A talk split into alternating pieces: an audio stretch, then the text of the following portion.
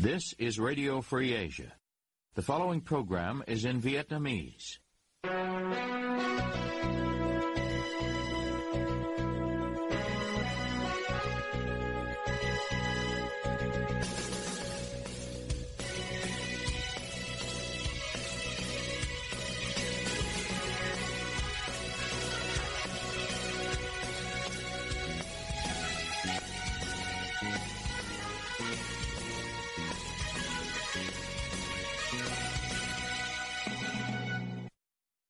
Đây là Đài Á Châu Tự Do, phát đi từ thủ đô Washington, D.C., Hoa Kỳ. Toàn ban cùng Nguyên Lam xin kính chào quý thính giả.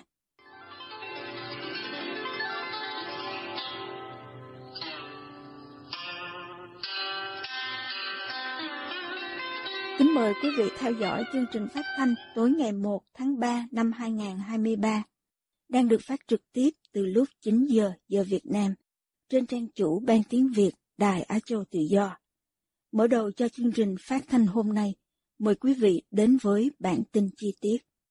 Nhiều tổ chức xã hội dân sự kêu gọi Quốc hội châu Âu gây sức ép mạnh hơn lên nhà nước Việt Nam về vấn đề nhân quyền và quyền của người lao động. Lời kêu gọi được đưa ra trong cuộc hội thảo ở Brussels, Bỉ ngày 28 tháng 2 dưới sự chủ tọa của nghị viên Quốc hội châu Âu Marianne Finn, Phó Chủ tịch đoàn nghị sĩ phụ trách quan hệ với các quốc gia Đông Nam Á và ASEAN của Nghị viện châu Âu. Trong cuộc hội thảo được tổ chức hơn 2 năm sau khi Liên minh châu Âu và Việt Nam phê chuẩn Hiệp định Thương mại Tự do EVFTA, các tổ chức Việt Tân, Hội Bảo vệ Người Lao động Việt Nam, Việt Nam Workers Defenders, Phóng viên Không Biên Giới và Ủy ban Thụy Sĩ Việt Nam COSUNAM đã lên tiếng báo động về tình trạng nhân quyền ngày càng tồi tệ ở Việt Nam. Các diễn giả đã tập trung phân tích về vi phạm của nhà nước độc đảng ở Việt Nam trong các quyền tự do ngôn luận, tự do báo chí và quyền của người lao động. Bà Helena Hương Nguyễn, thành viên của Việt Tân tại Đan Mạch và là người tham gia tổ chức buổi hội thảo, nói với Đài Á Châu Tự Do ngay sau sự kiện này. Ờ, sau khi ký kết hiệp ước thương mại thì cái vấn đề nhân quyền của Việt Nam nó tồi tệ hơn bất cứ lúc nào hết. Ờ, lúc xưa đó, lúc mấy năm trước đó chỉ có những nhà ờ, bất đồng chính kiến bị bị bỏ tù nhưng mà về sau này những năm cuối cùng này đó là những nhà hoạt động ờ, xã hội dân sự những nhà hoạt động môi trường có quan tâm đến hiệp định thương mại cũng bỏ tù. Những cái phản kháng trên mạng đều bị nhà nước Việt Nam càn quét vào tù. Trong hội thảo, một diễn giả tham gia trực tuyến từ trong nước ẩn danh vì lý do an ninh cho biết ông cùng nhiều nhà hoạt động nhân quyền khác ở Việt Nam từng có hy vọng cùng với các lợi ích về kinh tế mà EVFTA mang lại cho Việt Nam là các giá trị nhân quyền của EU. Tuy nhiên, ông thừa nhận rằng hy vọng này không xảy ra và tình hình nhân quyền xấu đi trong hai năm qua với việc đàn áp gia tăng về các quyền tự do ngôn luận và tự do báo chí. Ông cho biết luật an ninh mạng 2018 cho phép nhà chức trách phạt hành chính những bài viết được cho là có nội dung độc hại hoặc xuyên tạc chủ trương của Đảng và chính sách pháp luật của nhà nước, trong khi Bộ luật hình sự 2015 hà khắc hơn với việc chính quyền lạm dụng hai điều 117 và 331 để bịt miệng giới bất đồng chính kiến. Diễn giả này cũng đưa ra số người bất đồng chính kiến và người hoạt động nhân quyền bị bắt giữ trong thời gian gần đây, 40 người bị bắt trong năm 2019, 60 người trong năm 2020 và 25 người trong hai năm vừa qua. Giải thích về số người bị bắt giữ thấp trong hai năm qua, ông cho rằng không phải vì nhà cầm quyền nới lỏng việc đàn áp, mà tại vì những người nổi trội đã bị bắt giữ và những người khác thận trọng hơn. Đại diện của phóng viên không biên giới, bà Yulie Mayerchuk cho biết tự do báo chí ở Việt Nam suy giảm 2 năm sau khi EVFTA được phê chuẩn. Việt Nam xếp thứ 174 trong tổng số 180 quốc gia tham gia khảo sát về tự do báo chí năm 2022 và trở thành nhà tù lớn thứ tư thế giới đối với các nhà báo sau Bắc Triều Tiên, Myanmar và Trung Quốc. Gần đây số nhà báo bị bắt giữ và kết tội có giảm nhưng tại vì đa số nhà báo độc lập đã bị cầm tù, bà nói. Ở Việt Nam không còn blog như thập niên trước, trong khi nhà báo thì sợ hãi và nhà nước ngày càng kiểm duyệt chặt chẽ báo chí truyền thống. Bà cũng nêu trường hợp bắt giữ và kết án nhà báo Phạm Văn Trang, người được tổ chức phóng viên không biên giới trao giải ảnh hưởng năm 2019 với bản án 9 năm tù giam về tội danh tuyên truyền chống nhà nước. Trong khi đó, điều kiện giam giữ hà khắc trong nhà tù khiến nhà báo công dân Đỗ Công Đương bị chết trong khi đang thi hành án tù, bà nói. EU không nên hợp tác kinh tế với chế độ Việt Nam cho đến khi Hà Nội cải thiện hồ sơ nhân quyền. EU nên sử dụng EVFTA để buộc Hà Nội phải trả tự do cho các nhà báo và cải thiện điều kiện giam giữ các nhà bảo vệ nhân quyền, bà Mayer Chuck kết thúc bài phát biểu của mình. Thay mặt Hội Bảo vệ Người Lao động, một tổ chức có trụ sở ở Hoa Kỳ tập hợp những người hoạt động bảo vệ quyền của người lao động Việt Nam, ông Huy Nguyễn cho biết Đại đa số công nhân Việt Nam không hiểu về quyền của người lao động nên thường sẽ bị mất việc, trong khi nhà nước áp dụng nhiều biện pháp để ngăn cản người lao động thành lập nghiệp đoàn độc lập. Bộ luật lao động hiện nay của Việt Nam vi phạm công ước ILO khi chưa các quy định hạn chế thành lập công đoàn, ông nói. Ông cũng tố cáo chính phủ Việt Nam vi phạm quy định của EVFTA về thành lập nhóm tư vấn trong nước Domestic Advisory Group DAG. Ông cho biết trong tháng 7 năm 2021, lực lượng an ninh Việt Nam bắt giữ hai nhà hoạt động xã hội, nhà báo Mai Phan Lợi và luật sư Đặng Đình Bách khi hai tổ chức xã hội dân sự của hai ông là Trung tâm Truyền thông Giáo dục Cộng đồng và Trung tâm Nghiên cứu Pháp luật và Chính sách Phát triển Bền vững đăng ký làm thành viên của DAG Việt Nam. Một thời gian ngắn sau đó, Việt Nam thành lập DAG gồm 3 thành phần, trong đó hai thành phần nằm dưới sự kiểm soát của nhà nước. Tháng 1 năm 2022, Việt Nam lại đưa thêm 3 thành viên nữa vào nhóm DAG, trong đó có một nhóm rõ ràng là không có sự độc lập cần thiết như quy định của EVFTA. Cũng trong thời gian này, Hà Nội kết án ông Mai Phan Lợi 4 năm tù giam và ông Đặng Đình Bách 5 năm tù về tội danh ngụy tạo, trốn thuế. Ông nhấn mạnh, EU cần yêu cầu Việt Nam quy định lại thành phần của DAG và cho phép các thành viên xã hội dân sự độc lập thực sự tham gia, đồng thời hối thúc Hà Nội trả tự do cho hai nhà hoạt động Mai Phan Lợi và Đặng Đình Bách. Ông nói, đại diện Ủy ban Thụy Sĩ Việt Nam Kosunam, ông Sebastian Desfires kêu gọi Việt Nam với tư cách là thành viên mới được bầu vào Hội đồng Nhân quyền Liên Hợp Quốc khóa 2023-2025 cần có những hành động cụ thể để cải thiện hồ sơ nhân quyền, bao gồm trả tự do cho các nhà hoạt động, tổ chức bầu cử tự do, tôn trọng các quyền cơ bản của con người và quyền tiếp cận tư pháp độc lập. Ông cũng kêu gọi Việt Nam xóa bỏ các điều khoản 117, 118 và 331 trong Bộ luật hình sự vốn dùng để đàn áp quyền tự do ngôn luận Bà Helena Hương Nguyễn cho rằng các tổ chức xã hội dân sự của người Việt Nam ở trong nước và trên thế giới cần tiếp tục thông tin về tình hình nhân quyền ở Việt Nam và vận động các chính khách trên thế giới để họ quan tâm hơn. Cái vai trò của những cái tổ chức người Việt rất là quan trọng. Chúng ta rất là cần vận động ở trên giới chúng ta rất là cần cần tiếp xúc với họ để thông tin với họ về những cái sự thật xảy ra ở trong nước tạo ra cái sự quan tâm của của họ cho vấn đề nhân quyền ở Việt Nam khi mà họ họ biết những cái trường hợp cụ thể như thế thì ít nhiều họ sẽ lên tiếng đẩy mạnh hơn để EU có thể can thiệp hơn trong vấn đề đàn áp tại Việt Nam. Phóng viên gọi điện thoại nhiều lần cho Bộ Ngoại giao Việt Nam để đề nghị bình luận, nhưng không ai nghe máy. Chúng tôi cũng chưa nhận được phản hồi từ cơ quan này qua email. Ban chấp hành Trung ương Đảng Cộng sản Việt Nam hôm 1 tháng 3 đã nhất trí chọn Thường trực Ban Bí thư Võ Văn Thưởng làm Chủ tịch nước theo đề nghị của Bộ Chính trị. Reuters trích dẫn các nguồn tin giấu tên biết rõ về vấn đề này cho biết như vậy. Ông Võ Văn Thưởng, 52 tuổi, là người sẽ thay thế Chủ tịch nước Nguyễn Xuân Phúc, người vừa xin từ chức vào hồi tháng 1 vừa qua vì những sai phạm của cấp dưới. Trang thông tin báo điện tử Đảng Cộng sản Việt Nam và các báo nhà nước khác hiện chỉ mới đưa tin về quyết định giới thiệu nhân sự để bầu giữ chức Chủ tịch nước nhiệm kỳ 2021-2026, nhưng chưa có thông tin nào về việc ông Thưởng được bầu vào vị trí này. Theo thủ tục, sau khi được Ban chấp hành Trung ương bầu chọn, ông Thưởng vẫn phải được Quốc hội phê chuẩn chính thức trong một phiên họp bất thường dự định diễn ra vào ngày 2 tháng 3. Hiện tại, quyền Chủ tịch nước bà Võ Thị Ánh Xuân, Phó Chủ tịch nước đảm nhận cho đến khi Quốc hội bầu ra Chủ tịch nước mới.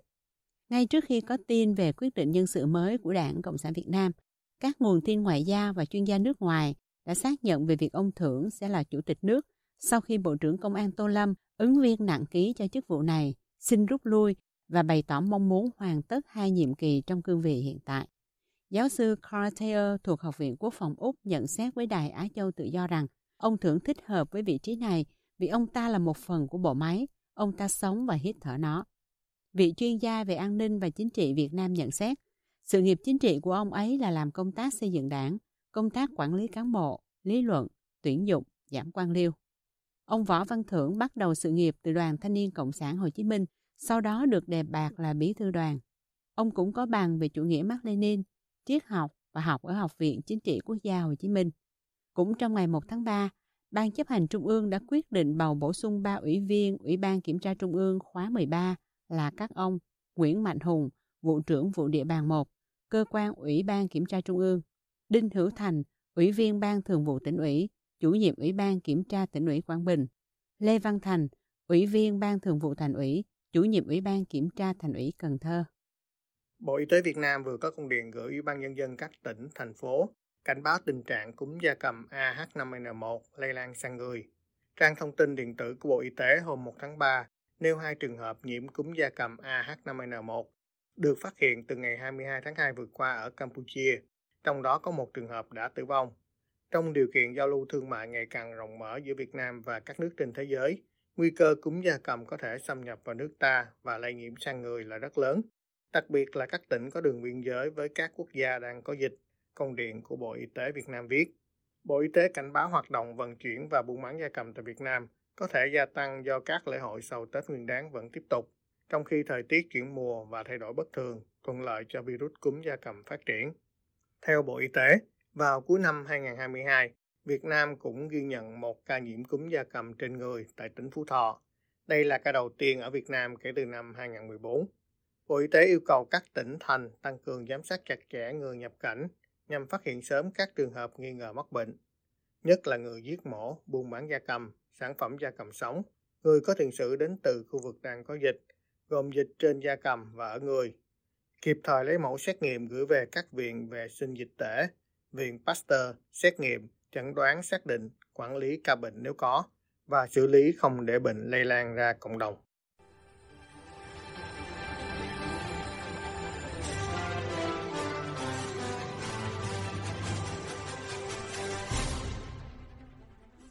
Quý thính giả đang theo dõi chương trình phát thanh của Đài Á Châu Tự Do. Ngoài các trang Facebook và YouTube, quý vị cũng có thể đón nghe các chương trình phát thanh của đài qua vệ tinh Intelsat 17 băng C ở 66 độ Đông và vệ tinh 19 băng C ở 166 độ Đông.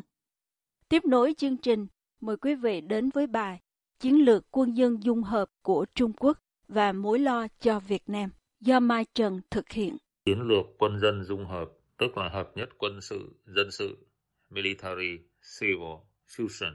viết tắt là MCF, của Trung Quốc nhằm tăng cường sự liên thông giữa hai khối quân sự và dân sự trong nghiên cứu, phát triển và sản xuất các thiết bị công nghệ tiên tiến nhằm hỗ trợ hiện đại hóa quân đội Trung Quốc. Chiến lược này được điều phối bởi Ủy ban Trung ương Phát triển Quân dân Dung hợp một ủy ban cấp cao của Đảng Cộng sản Trung Quốc do đích thân Tổng bí thư Tập Cận Bình làm chủ tịch. Ủy ban này có nhiệm vụ giám sát và thúc đẩy sự phối hợp giữa hai khối quân sự và dân sự trong nước. Audrey Fritz, chuyên gia cao cấp ở Viện Nghiên cứu Chính sách Chiến lược Úc, cho rằng chiến lược này nhắm tới mục tiêu tăng cường khả năng đổi mới sáng tạo và cải thiện khả năng áp dụng các thành tựu khoa học và công nghệ vào quân sự và kinh tế. Nó cũng tham vọng thúc đẩy sự phát triển của các ngành công nghiệp mới và các hình thức kinh doanh mới bằng cách tạo ra cơ chế hội nhập giữa hai khối quân sự dân sự. Nhìn chung, chiến lược MCF của Trung Quốc là một nỗ lực của nước này nhằm xây dựng một quân đội mạnh và liên tục đổi mới sáng tạo đồng thời hỗ trợ phát triển các công nghệ và ngành công nghiệp tiên tiến để thúc đẩy hỗ trợ tăng trưởng kinh tế và quốc phòng. Tháng 10 năm ngoái, Đảng Cộng sản Trung Quốc làm đại hội lần thứ 20, Lý Cường được bầu vào Bộ Chính trị, đứng hàng thứ hai sau Tập Cận Bình. Theo tập quán chính trị của Trung Quốc từ trước tới nay, người được chọn vào vị trí hàng thứ hai trong Bộ Chính trị ở đại hội vào tháng 10 năm trước sẽ được đưa sang chính phủ đảm nhiệm vị trí thủ tướng từ tháng 3 năm sau. Như bài trước đã nói đến, Lý Cường là chính khách đã thành công trong việc phát triển công nghệ cao ở các đô thị quan trọng nhất của Trung Quốc ở vùng hạ lưu sông Dương Tử, Thượng Hải, Chiết Giang, Giang Tô. Sự thăng tiến của Lý Cường, một lãnh đạo kinh tế và công nghệ ở địa phương quan trọng, lên vị trí lãnh đạo kinh tế và công nghệ ở tầm quốc gia cho thấy mục tiêu phát triển công nghệ của Trung Quốc vẫn đang được duy trì vững chắc. Trước những chuyển động mới này ở Trung Quốc, AFA trao đổi với nhà nghiên cứu Nguyễn Thế Phương ở Đại học New South Wales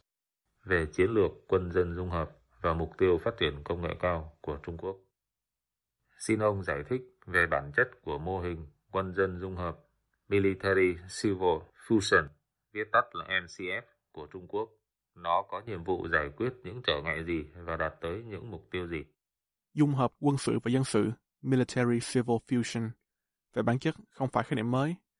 Nó được tiến hóa từ một khái niệm cũ hơn là kết hợp quân sự và dân sự, Military Civil Integration.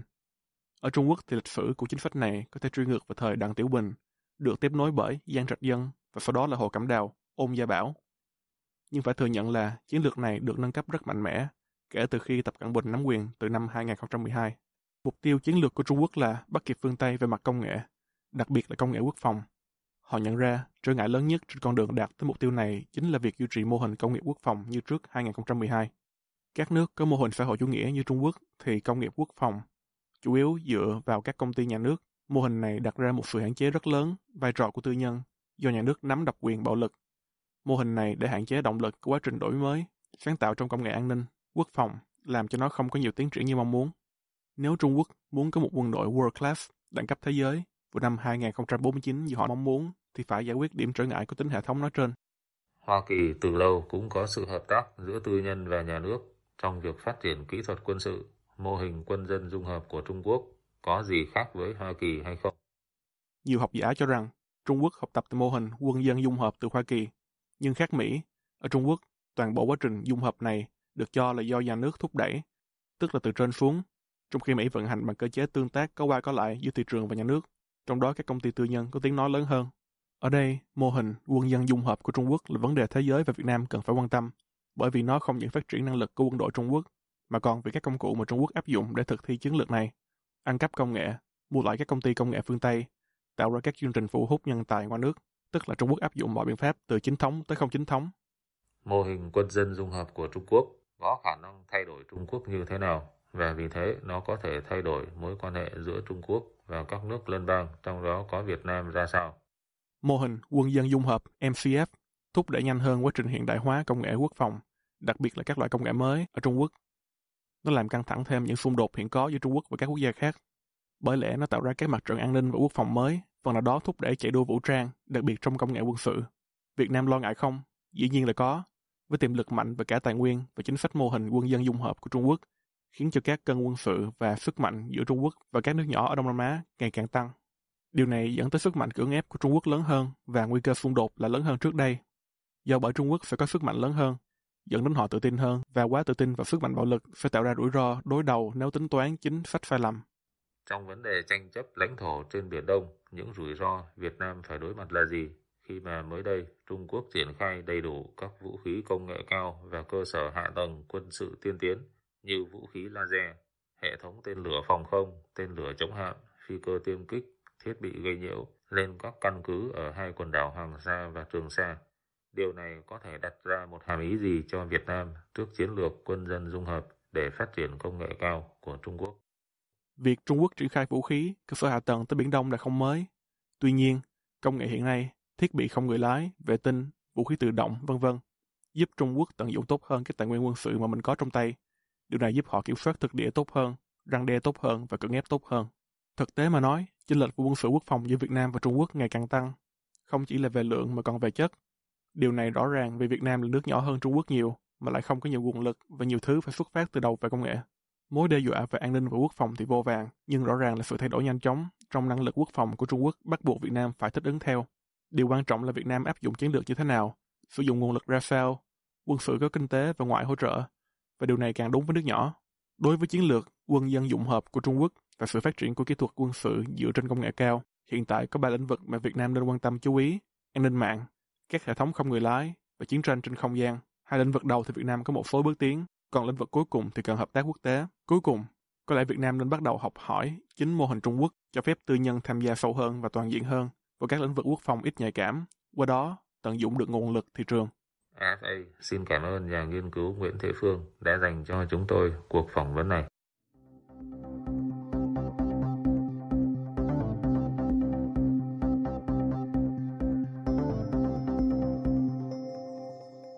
Quý thính giả vừa theo dõi chương trình phát thanh tối ngày 1 tháng 3 năm 2023 của Ban Việt ngữ Đài Á Châu Tự Do. Ứng dụng tin mới RFA trên điện thoại thông minh và podcast cũng có thể giúp quý vị theo dõi các chương trình tin tức thời sự bằng video hay audio của Đài Á Châu Tự Do. Quý vị quan tâm đến chương trình, xin gửi email về địa chỉ vietweb rfa.org. Toàn ban cùng Nguyên Lam cảm ơn quý vị đã đến với chương trình và hẹn gặp lại quý vị vào chương trình ngày mai. You have been listening to Radio Free Asia.